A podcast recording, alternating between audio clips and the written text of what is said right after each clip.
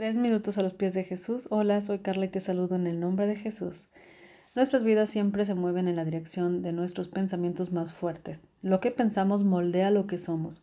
Quizás escuches esto y pienses que soy demasiado dramática y que uso hipérboles para llamar tu atención, pero no es una exageración. Nuestras vidas sí siguen la dirección de los pensamientos. Mientras mejor entendamos esa verdad, mejor equipados estaremos para cambiar la trayectoria de nuestras vidas. Pero no me creas solo porque sí pues tanto la Biblia como la ciencia moderna dan evidencia de esto.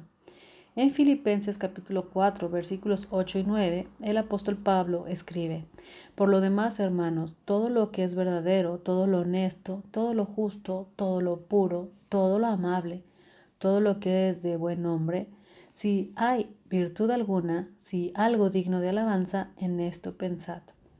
Lo que aprendiste y recibiste y oíste y viste en mí, esto haced y el Dios de paz estará con vosotros.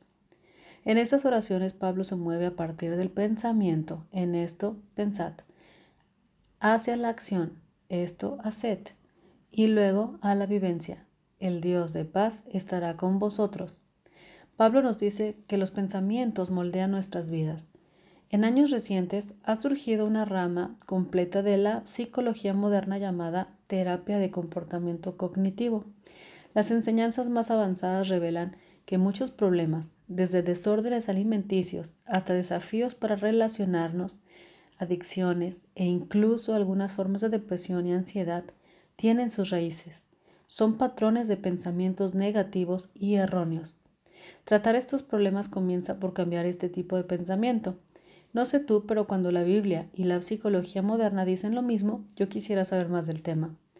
Lo que la ciencia dice hoy y lo que Dios nos dijo a través de Salomón en el libro de Proverbios 23.7 hace unos tres mil años? Porque cual es su pensamiento en su corazón, tal es él. Así que, si la Biblia y la ciencia nos enseña que nuestras vidas se mueven en la dirección de los pensamientos más fuertes, entonces preguntémonos, ¿me gusta la dirección en la que me llevan mis pensamientos? Si tu respuesta es no, Quizás es tiempo de cambiar tus pensamientos y renovar tu mente para que Dios cambie tu vida. Si eres un escéptico, está bien, lo entiendo. Todos hemos intentado cambiar malos hábitos sin tener éxito y forzarnos a volver al buen camino. Pero esta vez no estarás solo.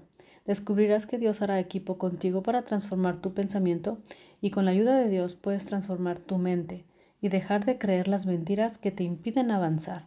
Puedes terminar con ese ciclo de pensamiento vicioso y destructivo para ti y para otros. Puedes permitir que Dios renueve tu mente al saturarte con su verdad inmutable. ¿Qué piensas sobre esto? Déjanos tu testimonio o tu comentario en iglesialatina.com. Que el Señor les bendiga.